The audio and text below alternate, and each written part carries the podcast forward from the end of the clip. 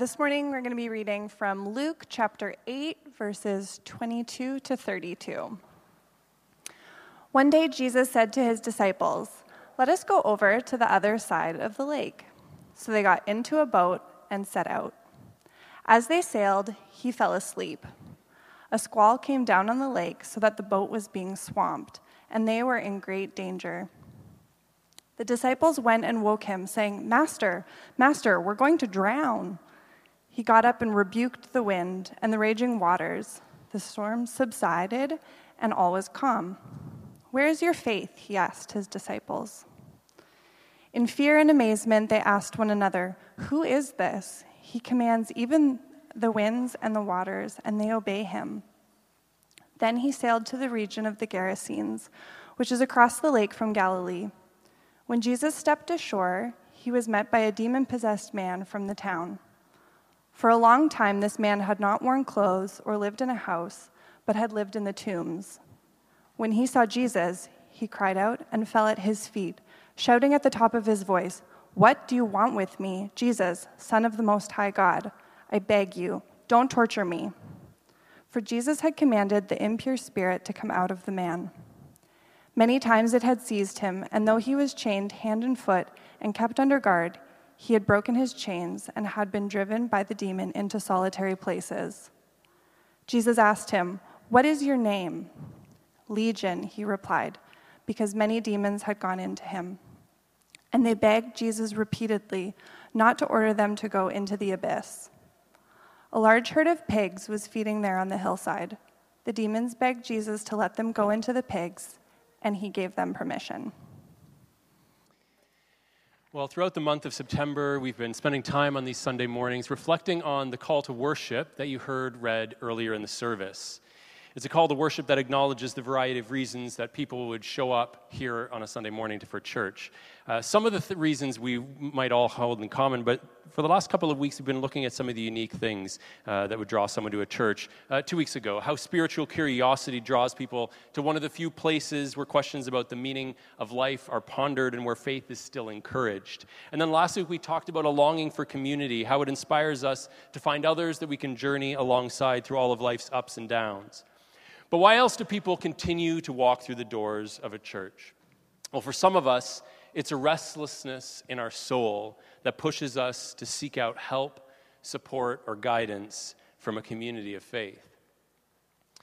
I came across this reading from Parker Palmer that I, I think describes something that I want to say just to help frame this morning's sermon. He says, The soul is like a wild animal, tough, resilient, resourceful, savvy, self sufficient. It knows how to survive in hard places, but it is also shy. Just like a wild animal, it seeks safety in the dense underbrush. If we want to see a wild animal, we know that the last thing we should do is go crashing through the woods, yelling for it to come out. But if we will walk quietly into the woods, sit patiently by the base of a tree, and fade into our surroundings, the wild animal we seek might put in an appearance. This morning, that's a little bit of what I hope to do to create a, a, space for us to reflect on some of the restlessness in our soul. But I want to give just a word of caution at the beginning that we are going to be talking about sensitive material this morning. And I realize that you may have shown up here and not been prepared to hear a message on restlessness. And if you don't feel comfortable, I would just encourage you to listen to the podcast later on. But I'm going to try to make this morning like we're sitting gently and quietly at the base of a tree so that the restlessness we might have brought in with us this morning can feel safe and come out. Now, this morning's reading features two separate episodes. So we're going to start with the first. One day, Jesus said to his disciples, Let us go over to the other side of the lake. So they got into a boat and set out. Now, we've already heard a couple of comments this morning about how it seems like this morning is still the middle of summer. And as far as summer activities goes, being in a boat is about as, uh, as good as it gets for my kids. And uh, if being in a boat is exciting, the only thing that's better than that is being pulled on a tube by a boat on the water. So I got a picture here of uh, this is obviously Owen and Jude and, and my nephew Trenton in the middle, and just like the pure joy on their face. They're just like, this is as good as it gets, right? They're just enjoying being pulled by the tube. Um, but, but real joy in going on a, being pulled on a tube by a boat is the excitement that comes when you go like this. Now, I know you can't see it really, so I, I blew up Jude's face here for you all to see. Just you know, it's, it's joy, but it's also a little terror, right? There's a little something else here. Um, but that's just part of it. That's just getting the energy ramped up. But, but the real excitement in being pulled on a tube behind a boat is the next picture right here. This is like, this is what it's all about. Upside down, arms and legs flailing all over the place. I love it. One of my favorite pictures from our summer. Now, this is, this is pure conjecture. This, this has no basis in any, in any research or history or anything. But I, I've got to wonder if Jesus knew a storm was brewing, right? You know, like when my kids, when their uncles take them out on a boat, eh, they put them on the back of the tube, they pull them around. Like, he knows, the, the one driving the boat knows full well that this is going to end like this, right? He knows this is where this is going. We'll just go in circles for a little bit, but eventually you will be in the air like this. And I just wonder, like, when Jesus says these words, now just imagine that he knew a storm was coming and listen to the previous verse again. One day Jesus says to his disciples, Let us go over to the other side of the lake.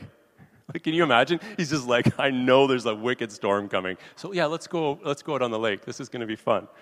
So he doesn't say, I can imagine he wouldn't have said this in a mean way, like, I hope that you, you get hurt in this, but I'm going to flip you off the tube. Like, this is what Jesus is saying, right? Let's go across to the other side of the lake because I am going to flip you off the tube and it is going to be amazing.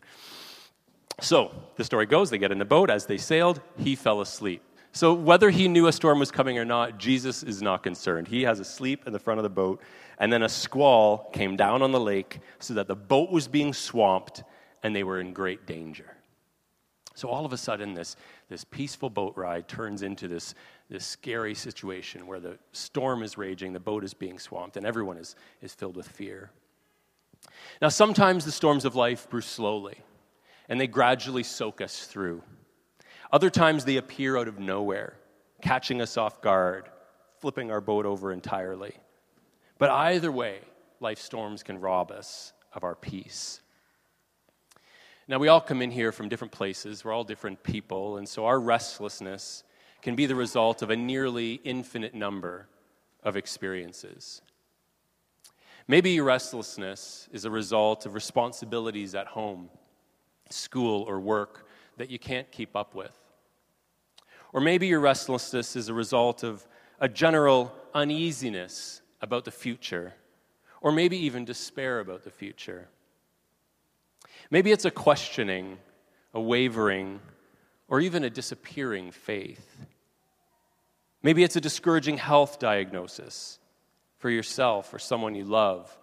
Maybe your restlessness is a result of emotions that you don't understand or that you can't seem to keep under control. Maybe words have cut you deep and robbed you of your self worth. Maybe you're restless as a result of a clinical struggle with anxiety or depression, or maybe non clinical stress, fatigue, discouragement, or disappointment. Maybe it's a sense of being overwhelmed by the frenetic pace of your life. Maybe it's conflict in a relationship that feels like it's teetering on the edge, or a financial squeeze that you can't seem to find your way out of.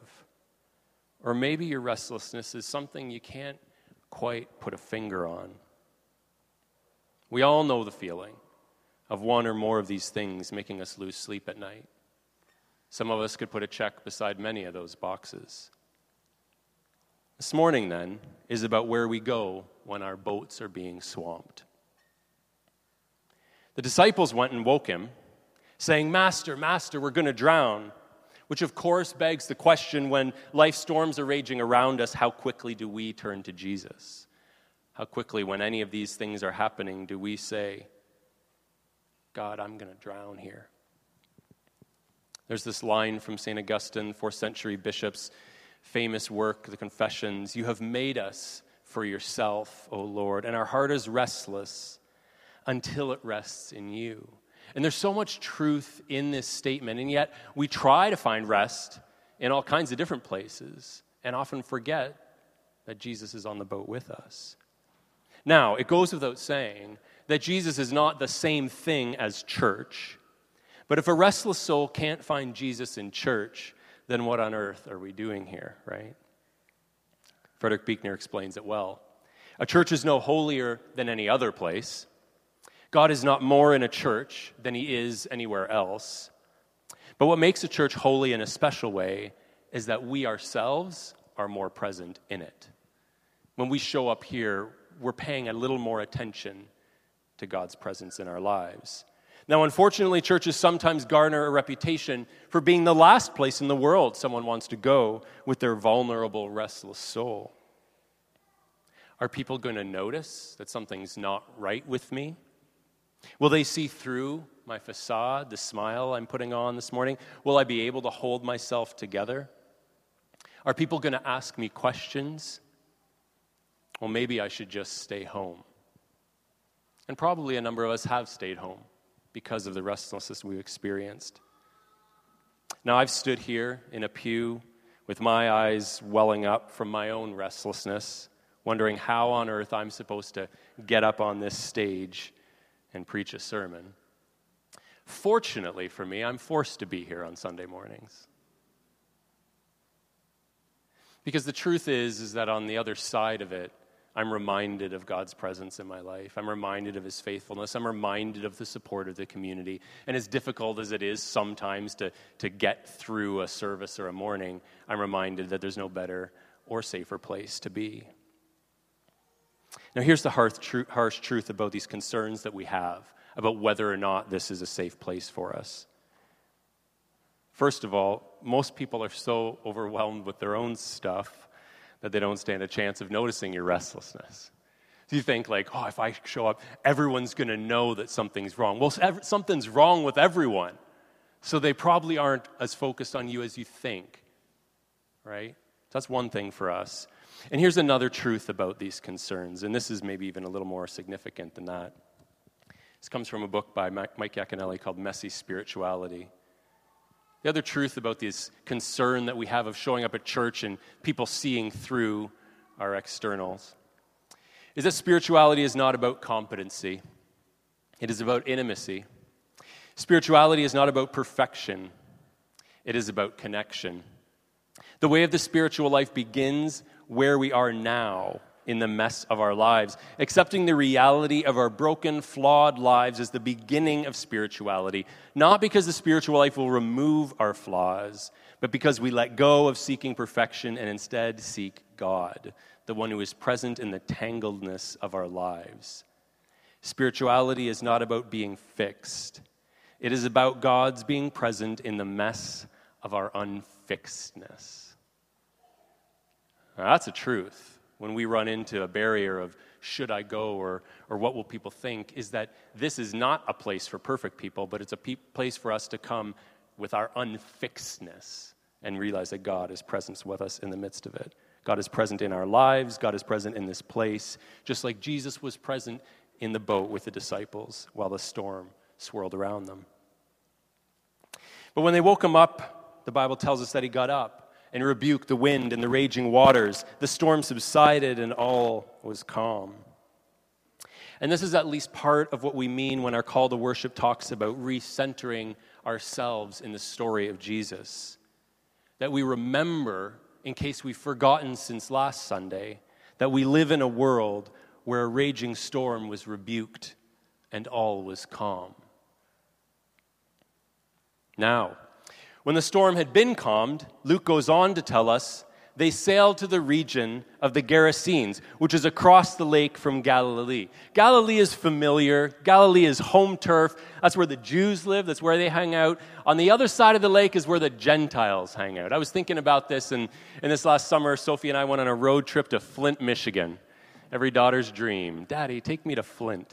And so we're driving down this one street And I'm telling you, I mean, a third of the buildings were abandoned or boarded up. It was just like nasty. And then it was like if, they, if the business was open, it was either a liquor store or a pawn shop or a gun store or an adult entertainment store. It was just like one after the next. It was like, lock the doors, honey. Like, let's, let's keep going here. And so they get to the other side of the lake and they get out into this, this unfamiliar territory this territory where the people were not like them. They didn't maybe have the same values, the same practices, the same priorities as them. They were different. Now, if Jesus might have known that a storm was brewing, did he also know that as soon as he stepped ashore, he would be confronted by a demon possessed man from the town? Uh, what now? Did I hear you say demon possessed man? That's right. Now, what do we do with a story like this in our modern rational world? A story about someone possessed by a demon. Well, since we're trying to be honest this morning, I might as well admit that I would rather talk about some parts of the Bible than others. Some parts of the Bible are great to talk about, and others aren't. Next month, we're going to be talking about the Sermon on the Mount. Now, it's not that it's easy, it's tough stuff, actually. We're going to be challenged, we're going to be pushed and stretched. But if my memory serves me right, I don't think there are any demons in the Sermon on the Mount. But of course, I chose this story this morning. No one made me talk about a person possessed by demons. I chose this. As I was thinking about a restlessness in our soul, I thought that these twin stories of this raging storm and this person possessed by evil would help us give an analogy for our own restlessness.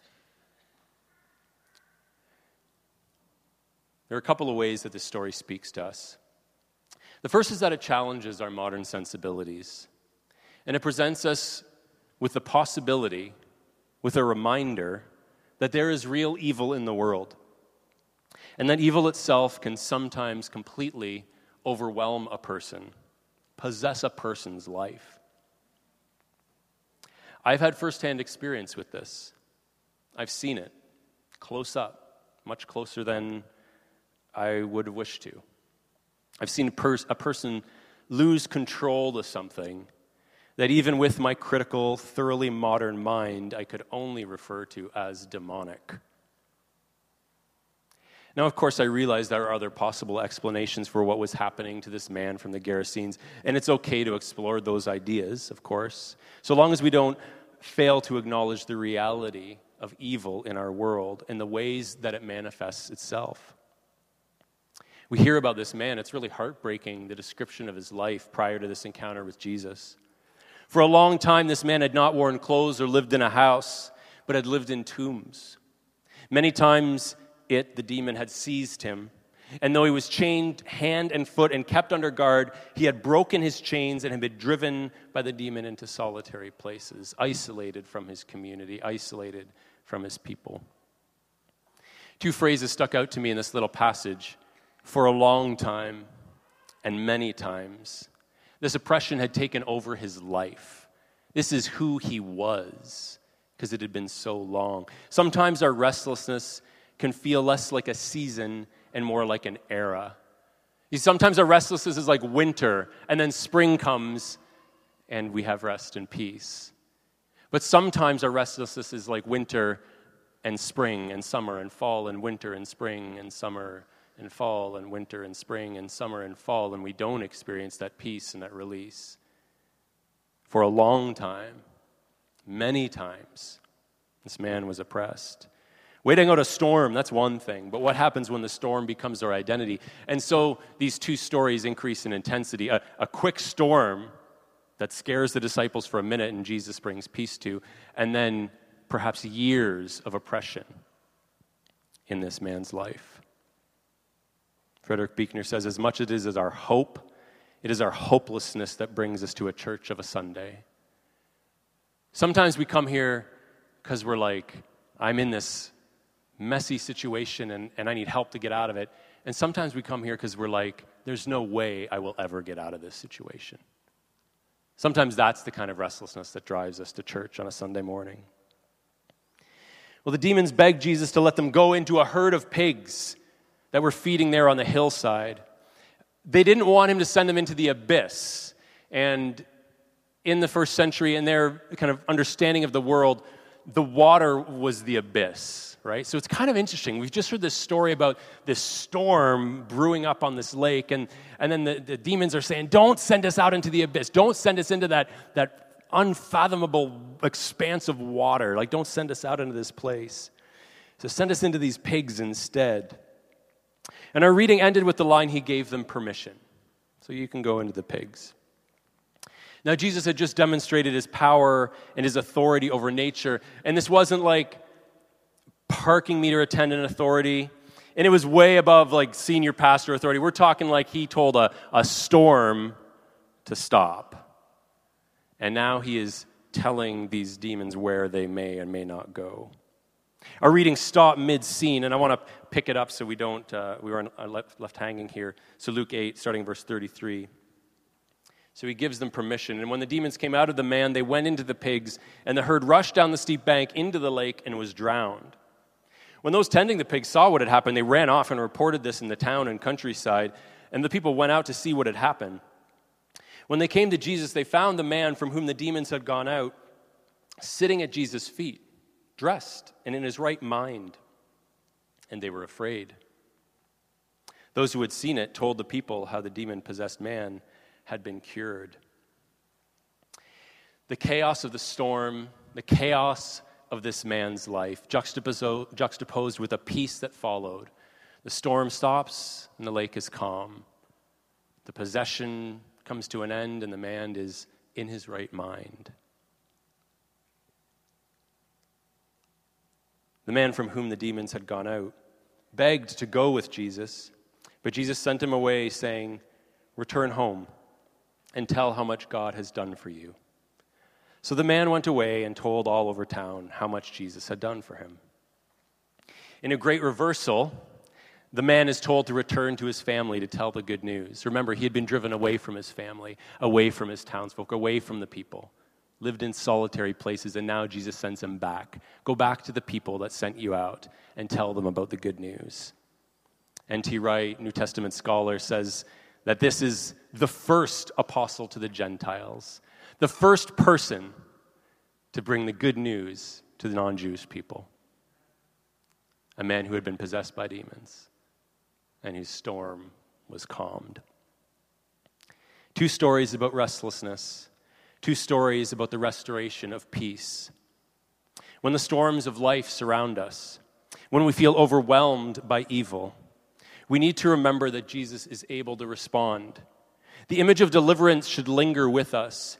And here's the thing, though these aren't just like stories from Jesus' life. It's not like, well, Jesus did that for his disciples, and Jesus did that for the man from the Gerasenes. In 2 Corinthians 1, as Paul is writing to the church, this is what he says We do not want you to be uninformed, brothers and sisters, about the hardships we suffered in the pro- province of Asia. We were under great pressure, far beyond our ability to endure, so that we despaired even of life. That's restlessness right there. Indeed, in our hearts, we felt the sentence of death. But this happened that we might not rely on ourselves, but on God, who raises the dead. He has delivered us from such a deadly peril and he will deliver us. On him we have set our hope that he will continue to deliver us. These are powerful words. It's one thing to picture Jesus calming a storm or picture Jesus calming or casting out the demons from this man. It's another thing to imagine, well, what if Jesus isn't physically standing in front of us? And Paul says, well, it doesn't actually matter because we were facing death. We were totally overwhelmed. Life was coming down like crazy on us, and, and Jesus reached out and delivered us. He reflects back on this experience like, remember when we went through those hardships? You knew about that. Well, He's delivered us. And He says, right now, actually, we're confident that He will deliver us from the new restlessness that we're experiencing right now. And further than that, He will continue to deliver us. He has delivered us already. We can remember the times in the past. He'll deliver us from what we're going through right now. And when we find ourselves in a storm, when we find ourselves overwhelmed by e- evil in the future, He will continue to deliver us. That's the good news. Larry Crabb writes that beneath the surface of everyone's life, especially the more mature, is an ache that will not go away. It can be ignored, disguised, mislabeled, or submerged by a torrent of activity, but it will not disappear. And for good reason. We were designed to enjoy a better world than this. And until that better world comes along, we will groan for what we do not have. An aching soul is evidence not of neurosis or spiritual immaturity, but of realism. And so, in the midst of this realism, we need to be reminded that Jesus is present and available and able to confront the storm, to cast out the demon, to bring peace to our restless souls. The words of the Old Testament prophet The Lord your God is with you. He is mighty to save. He will take great delight in you. He will quiet you with his love. He will rejoice over you with singing. I want us to bring this back to the church because that's what we're talking about this month. Why do people show up in church? What good is this place for the restlessness in our souls? Well, Dietrich Bonhoeffer once referred to church as the place where faith is a possibility. As I said earlier, this is one of the only places where faith is actually encouraged anymore. And so in this place, we encourage faith.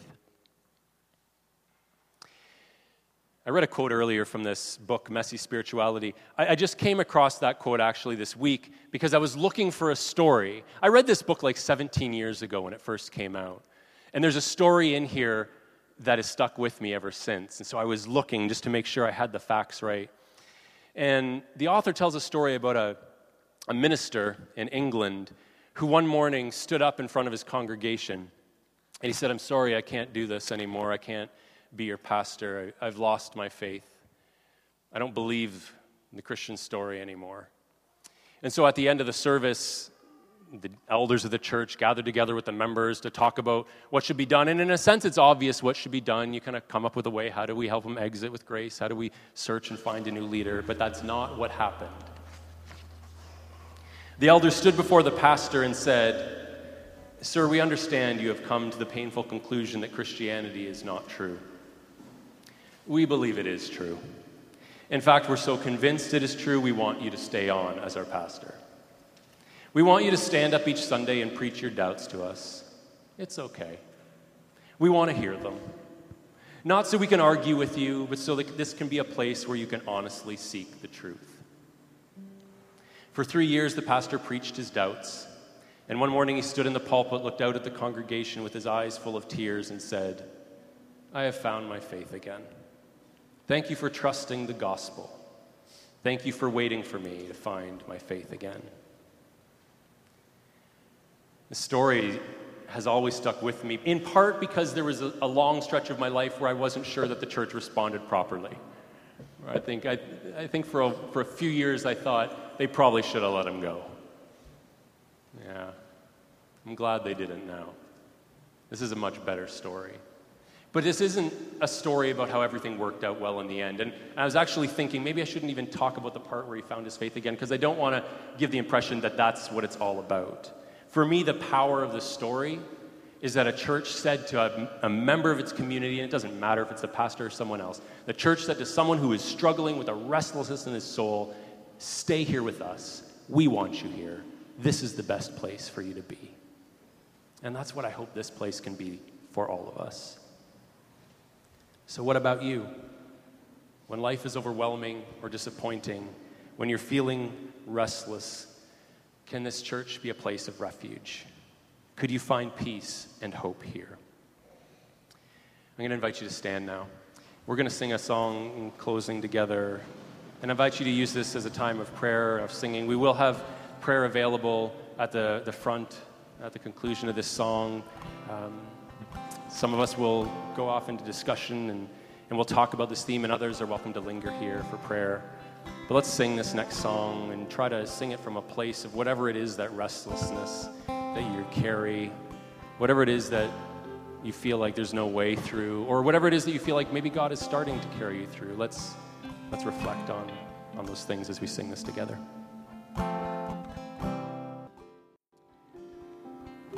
And so, Lord, we give thanks that although this is far from the only place we can find you, that we know we can find you here and have found you this morning. We thank you for speaking to us through these stories of the authority and the power that you demonstrated in the past to instill in us a faith that you can do the same thing because of your power today. And so, God, I pray that for those who are feeling overwhelmed by restlessness, that they would now feel, feel overwhelmed by the presence of your Spirit instead. And so, God, send us from this place with a comfort and a knowledge and a confidence that you go with us. And that we go with one another, that we're not doing this alone, that this is a place where we can come with all of our unfixedness, and we can seek you together. We can find you and we can be found by you. And so we give thanks. In Christ's name, amen.